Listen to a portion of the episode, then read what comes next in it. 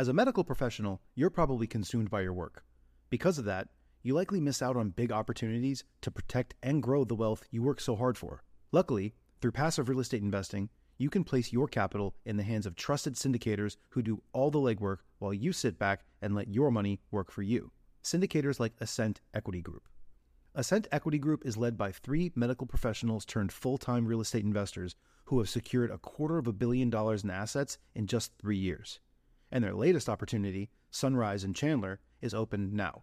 Sunrise in Chandler is an exciting 177 unit value add multifamily opportunity in the affluent city of Chandler, Arizona.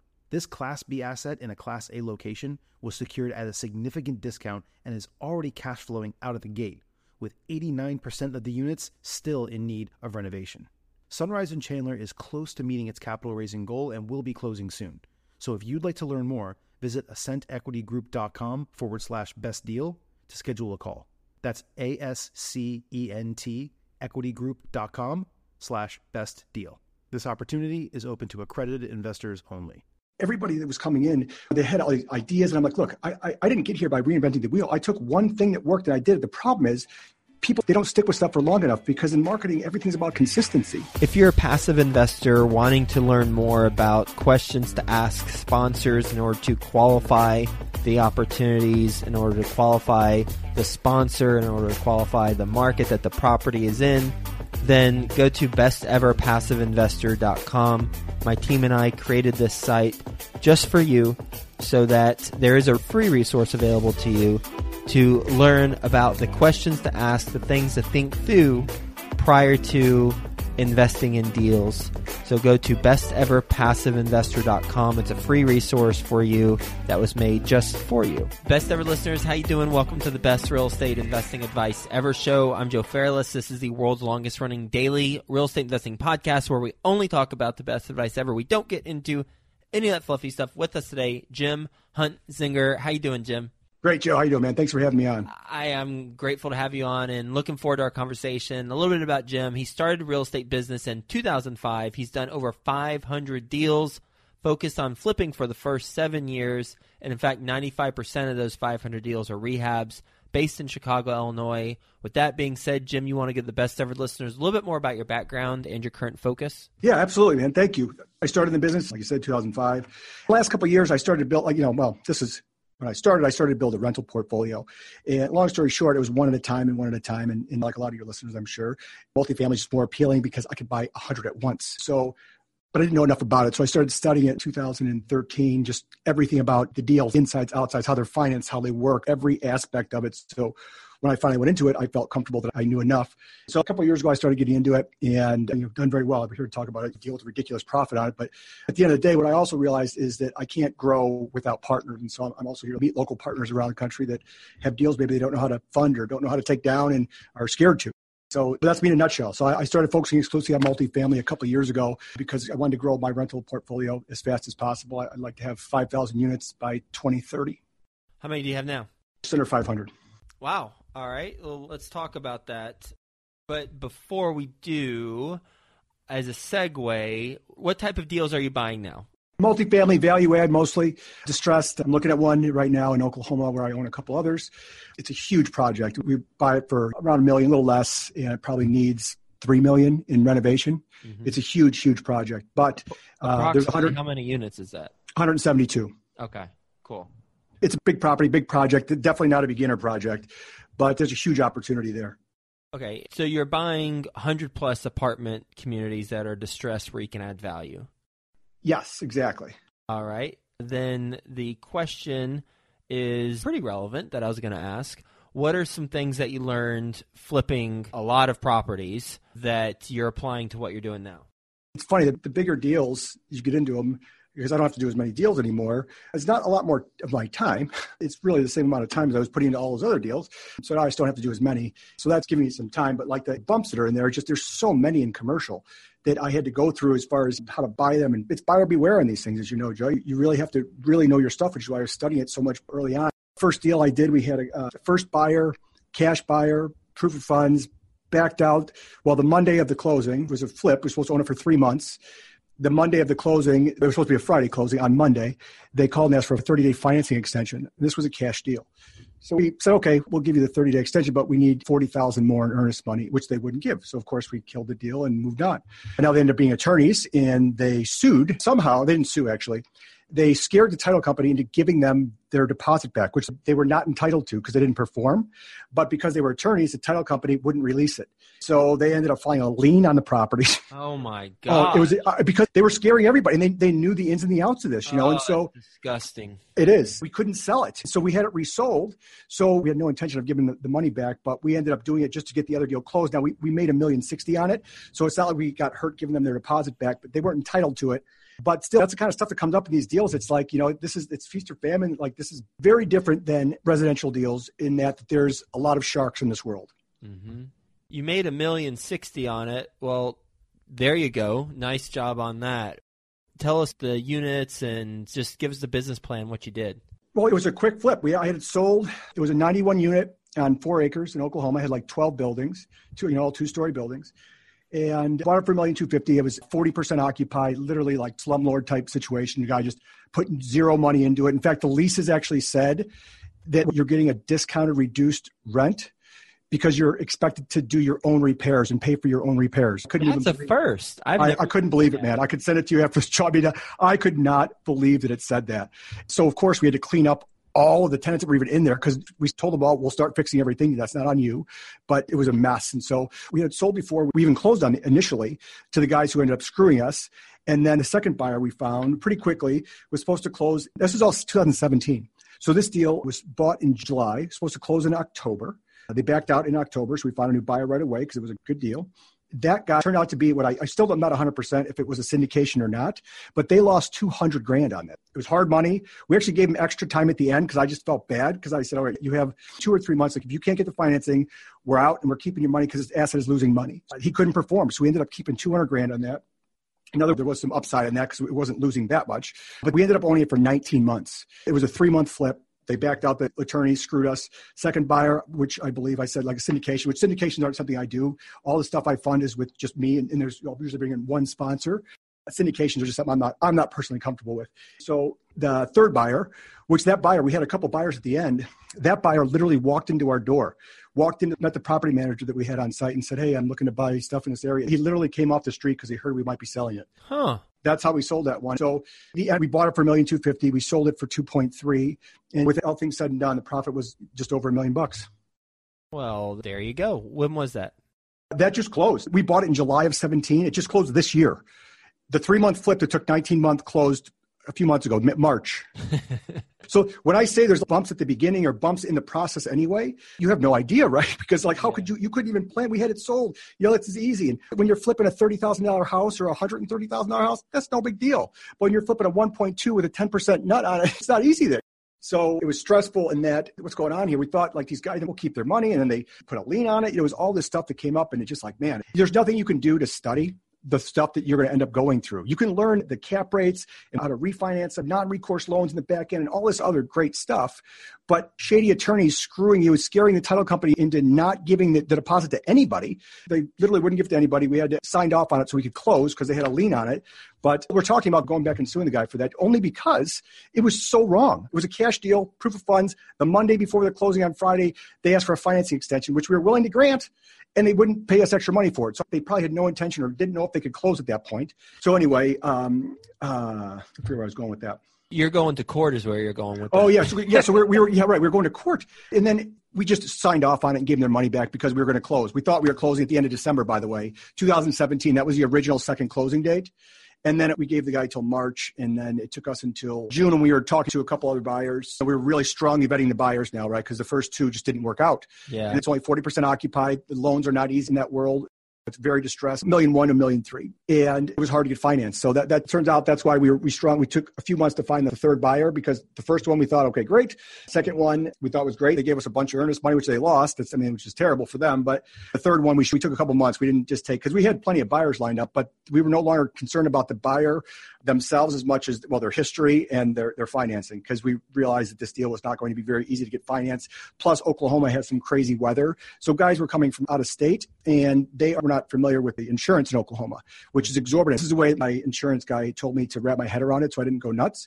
Is you're financing your siding and your roofs because within 10 to 12 years they will absolutely get replaced because of storm damage. That's how bad the hail and the wind is out there. What exactly were you looking at after you got bamboozled by the first potential buyer? What were you looking at to qualify? You said history and financing, but what specifically were you looking for? Well, I wanted to know if they had done any kind of deals with less than 50% occupancy. What I was looking for is had you bought a property with low occupancy that needed 50% of what you're going to pay for it in capex. So I was looking at that. And, and then if they if met that qualification, I'm like, all right, how are you planning to finance this? And I had no interest in syndication because I'm pretty sure the one that lost at 200, that's what it was. Again, I don't know that for sure because they didn't present that to us, but I, am pretty sure it was some sort of syndication. So I was just looking for, obviously, ideally, we wanted cash because that was really a, or a private investor who was not a bank or a typical lender. And so we ended up finding somebody with that who changed to a bridge loan in the end, but it worked out just fine. We didn't close. It took us about an extra two weeks to close, but he put up an additional 60,000 hard earnest money immediately because he realized it's screwing us. And so he already had uh, 50 up. So, you know, if he didn't close, he was going to lose 110. Mm-hmm. And it worked out. You know, it worked out. But that's the thing is we just really strongly were looking at the buyers. How'd you find that property? That particular property, I met somebody that just randomly, I was at a mastermind and somebody randomly set up my, table. I was at lunch by myself, which I typically do because I was catching up at a mastermind, emails, calls, whatever. And somebody sat at my group of people came in. Somebody sat at my table, got to talking. They had this deal, got to talking about it. Long story short, I'm in it. They didn't know how to do the deal. They didn't know how to close on the deal. weren't really even sure if they had a deal. And once I saw what they had, I went out there and checked it out. The next week, it was a deal. We locked it up, and so yeah, I literally somebody that by chance sat at my table at a mastermind. That's how I split my portion of a million sixty. In in that scenario, how do you structure it with that person? There was two partners that had the deal. They didn't know how to do the deal. So I brought myself into it and I said, hey, because this thing is 40% occupancy and it's not going to be easy to get a loan on it, if we even can, I said, we're going to bring in a sponsor as another 25% partner just to put up the money for this. Because the deal is so fat, I can get somebody to do that with no problem. And so that's what we did. It was, it was that million sixty got split four ways between the two people that brought it to me and then a financial partner and myself. By the way, I did that deal with zero of my own money in the deal is just attending the mastermind and then going to visit and figure out the opportunity and then put the right people in place. Yeah, and I had some lenders that I knew would be game. You know, it's not not lenders, private people, you know, private money guys that I knew would be game to partner on. I'd already been setting that up for years and years. So I have people for all these deals that are wanting to come in, and you know they're they're, they're strong, strong financially. So this is you know, and I'm buying these things with, with literally none of my own money because I'm bringing in financial partners to put the down payment, and they're part of the deal, but they're just the financial end of it. But it, it, it gives me the ability to do a lot more deals. Based on your experience as a real estate investor, what's your best real estate investing advice ever? The best real estate investing advice ever is don't reinvent the wheel. There's so many things that work out there. You just have to focus on one. When I, I used to coach, like way back when, 2011, I coached a national rehab type company, you know, and so um, the everybody that was coming in, they had all these ideas. And I'm like, look, I, I, I, didn't get here by reinventing the wheel. I took one thing that worked and I did it. The problem is people they don't stick with stuff for long enough because in marketing everything's about consistency. So if you send out one mailer and like oh that was expensive. It didn't work that well. Well you got to be consistent about you know you have to stick with one we know direct mail works. We know cold calling works. We know all this stuff we know it works. But people are, are, are just don't stick with it long enough and they don't do it consistently enough to have a good effect. And so that's all i would share with people. Just stick with something you know that is working. One thing get really good at that and then add another marketing strategy in. Mm-hmm. because we all know all these marketing strategies that work but they just don't and that, that was a big was glaring to me of all the people I talked to when I coached. They were giving up too quickly on known time tested strategies that we all, all the people that are doing it, they work for us. So they can work for you too. You're just not giving it the time or not putting in the right effort. You have around 500 doors now, and you just sold a 172 unit. That's how. No, yes, no, no. It was 91 unit. 91 unit. Sorry, that was 91. You're looking at a 172 unit currently, correct? Yeah, that's the one that needs a bunch. Yeah, needs a, uh, you know, it, yeah you're buying it for a million, putting about three. But let's talk about some that are currently in your portfolio. What's the largest property currently in your portfolio? There are 105 units. All right, let's talk about that. Where is it? It's in Oklahoma. Yep. What part? Oklahoma City. OKC. All right. About so 10 minutes from the airport. Tell us the numbers, the business plan, please. That one was in a little bit better shape. Bought that for 2.2. It needs about a million two. So we'll be into it for 3.5, 105 units at 90% with an, with an eight cap. This it will be worth uh, 6.7 million. How'd you find it? I'm in the Oklahoma market now because of that first deal. So I'm just talking to people in that market and you know networking and finding deals, and it got brought to me. And you say you're in the Oklahoma market, but you physically live in Chicago, right? Yep, that's correct. Yeah, no. I, I, don't. I don't work in Chicago anymore. That's where I did my rehab business for single yep. family. But when I set out to do multifamily, as many of you may know, and Joe, you may know that Chicago is the last place you really want to build a multifamily portfolio. The taxes in Cook County, where Chicago is and where my office is, I'm in the burbs, but I'm still in Cook County, are outrageous. I'll give you a quick example. An office complex I was evaluating the other day, right down the street from my office, 64,000 square feet, purchase price 2.5 million. The current taxes on it are 262,000 a year. Huh. Wild the commercial taxes are so outrageous in Cook County, it doesn't even make sense. And also the way I am, I'm, I'm an operator, I'm a, I'm a you know entrepreneur. I like doing deals and being in the deals. And if, if I was doing stuff here, I would be on site more often. And being outside of the states that I actually do business in now, it forces me to be more creative and get stuff done that I can't do because I'm not there. And it, has been awesome for me and my business and my time at home. It's been fantastic. It was, it was a hard road because I worked, you know, for the first four or five years in the business, I worked every day, you know, before, especially before I had kids. So now I don't want to work as much anymore. I want to hang out with my kids more. And I was trying to figure out a way to work less, but still make as much, if not more, while I'm growing because I'm an entrepreneur. I like being tested. I like creating things and I like building things. And multifamily is what I came into a few years ago after studying it for a few years. But that's how I got to it, just by wanting to free up my time. And if I did it here, I realized I couldn't because of taxes, but it's, it's been like fantastic as far as forcing me to find people to do things and even just pictures. You can you can find people on Craigslist easily to take go take pictures for me for 20 bucks right now of whatever I want. So if it was here, I'd probably just go drive by it. But that takes an hour of my time or more. And now I have my assistant put an ad up on Craigslist with the address. People send us pics within an hour usually, and I have and I'm all at my office in Chicago. It's awesome. How did you hire those team members? Well, my assistant's been with me for 10 plus years. Okay, so assistant found those team members probably? Yeah, she finds whoever. Yeah, the, okay. It's just on Craigslist. You literally just put a post on Craigslist for people to take pictures. Somebody, people scan those things all the time. That are photographers for real estate stuff, whatever. Just looking for extra gigs, extra money. And I've never had an issue putting. I've done it probably. I don't know. 40 times where I needed pictures within a day. And for no more than 30 bucks, I had 20, 25 pictures taken and sent to me using Craigslist. How did you pick Oklahoma City? You're not a short drive from it, so I'm curious about that. Well, it's a short flight, but that deal was presented to me, and before I even, you know, was the deal looked good, but I still needed to research that market because I didn't know it at all. So I just researched their some of the rent laws and rent rules, and it's crazy. Stuff just makes sense there. People don't pay. The sheriff shows up in 15 days still. You know, like in Cook County, they can live in your house for six months for free if they know what they're doing, because the rent laws are completely in the tenant's favor here. Where in Oklahoma, things just make sense. If they don't pay, you get out. That's it. It's simple. It, just like they're they don't have concealed carry in Oklahoma. You know what they have? They call it, they just passed it January 1st. It's called constitutional carry. Anybody can carry a gun whenever they want because the Constitution says you can. They just do some stuff that makes too much sense. Not like gun thing's not for everybody, but that's just, things just make sense out there, especially the, the tenant laws. And so that's why I'm out there and growing out there is because the tenant laws are really good. Who do you use for management? It depends on the asset, but if it's big enough, we have on-site management that work for us.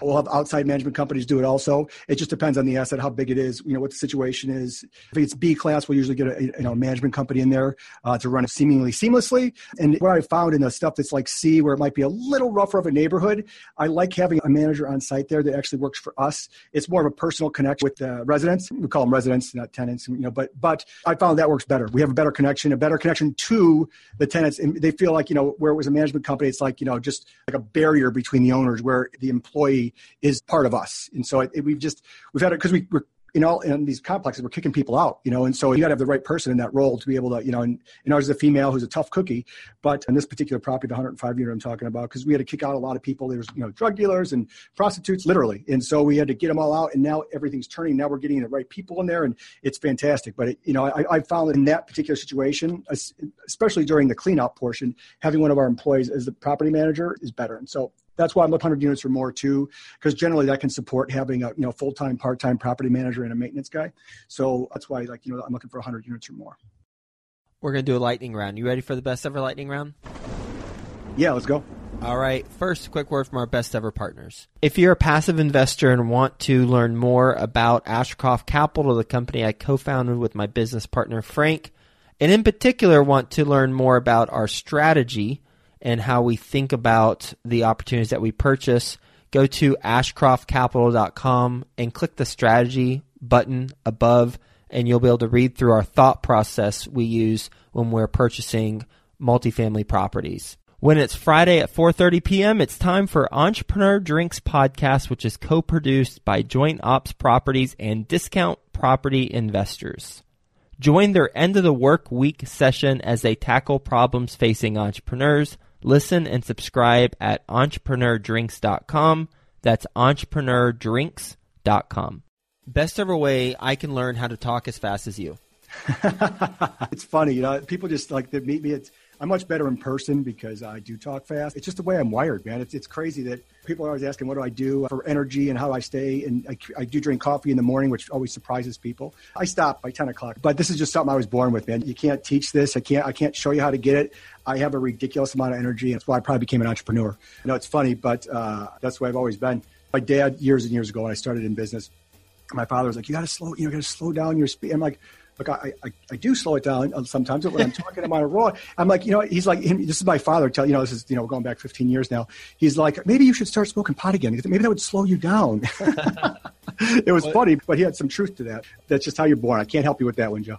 Oh, that's all right. Because jokes on every best ever listener who has told me that I speak slowly, so they have to listen to the podcast on a 2.0 because they don't they don't know what to do on this episode because if they don't. 2.0 they're not going to hear you. Ah, it's so funny, man. they're going to hear my slow talking. So busted. What's the best ever book you've recently read?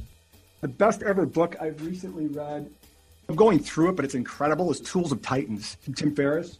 Yeah, it's on my desk right now. Came out a couple years ago, I think, and yeah. it took me a while to get to it. I'm not a huge reader, but I just see so much value in it. I, I do read. But as you can imagine, with how fast I talk, my mind races, and so reading isn't always faster than normal. There's a podcast called Faster Than Normal, and when I found that, I was like, oh my God, this is it. I can relate to everything this guy says. So if you have like an ADHD type, you know, issues where you talk fast or your your your, your mind goes fast, that is an excellent podcast for that. It has nothing to do with real estate. It's just about other people that, that talk fast and, and have ADHD.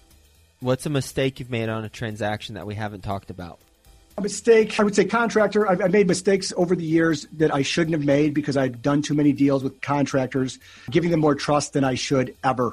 And as the years went on here, it's why I stopped rehabbing houses, single family a couple of years ago, is because the babysitting got so much worse because the market here is so busy. Everybody's got so much work. So it's just, you know, giving them too much slack when I, when I know better. That, that was, that's a, a mistake that I, I, I ran into when I should know better best ever way you like to give back to the community? I do charity stuff with my wife. My wife's a big member of a, a local women's group that we do a lot. You know, we give stuff to that, and I do lots with my kids and give money, to, you know, like charities and things like that. So we are we're always trying to help out. We go on walk, you know, like walks or jogs, like the, the kids from school, and so we try to get in the, with the community and do as much as we can locally in our area where we can make an impact on people that we live around. How can the best ever listeners learn more about what you're doing? They can email me I'm looking for partners locally. Like if you know in your market, if you got you got deals that, that meet the criteria we've talked about here, you know, 100 units or more, and the numbers make sense on a value add. I'm looking for local partners to stay in the deal. I bring the financing to the table. We bring all our systems to the table. National contractors do the rehabbing. We you know we really make it turnkey, but we like the local partner element where somebody that can be on the ground there daily if needed, stopping by the project to see what's going on. So I used to teach. I think Joe, that's why we originally met. Is I had a product called MLS Domination, and I was selling that. It was going very well, and I, I, did a big interview series to kind of launch it. That's how we met, I believe, and it was going well. And I was getting to be more well known, and people would notice, you know, recognize me at masterminds. And uh, the older I got, I, like I just I didn't want to like not that I want to meet less people because here I am on a, on a podcast, you know, trying to meet people for deals, which is great. But I just I was getting kind of guru-ish status. And I don't like that. I didn't want to be known as a guru. So I just shut the whole thing down because I was I didn't think about that side effect. I, I created that product as a way to to stay at home with my kids with more time, which it worked. But I also then uh, did not think about the side effect of getting to be more known. And I just didn't, I don't know, I guess I didn't put that together. And so uh, I don't have a website anymore. I shut it all down. You can email me or call me. You can email me. My email is jim at jimhuntzicker.com. It's J I M at J I M H U N T Z I-C-K-E-R dot com, or you can call me. My phone number direct. If you have a deal, like don't call me to say hi. You can email me to say hi if you'd like. But if you have a deal that you want to discuss right now, call me. Let's discuss it. My phone number is 847-772-5302. I'll repeat it. It's 847-772-5302. That's my direct number. You're going to get me. Loved hearing the case study of the 91 units and the challenges with the buyers backing out and – then the other buyer's not working out, and then finally the third, and how he found that deal or how he purchased the deal. He just walked into your office and ended up putting under contract, and then also just your overall approach for how you're able to purchase these deals remotely, how you partner up, how you structure those partnerships. Great stuff. So thanks again for being on the show, Jim. Hope you have a best ever day, and we'll talk to you again soon. Thanks for having me, Joe. When it's Friday at 4:30 p.m., it's time for Entrepreneur Drinks podcast, which is co-produced by Joint Ops Properties and Discount Property Investors.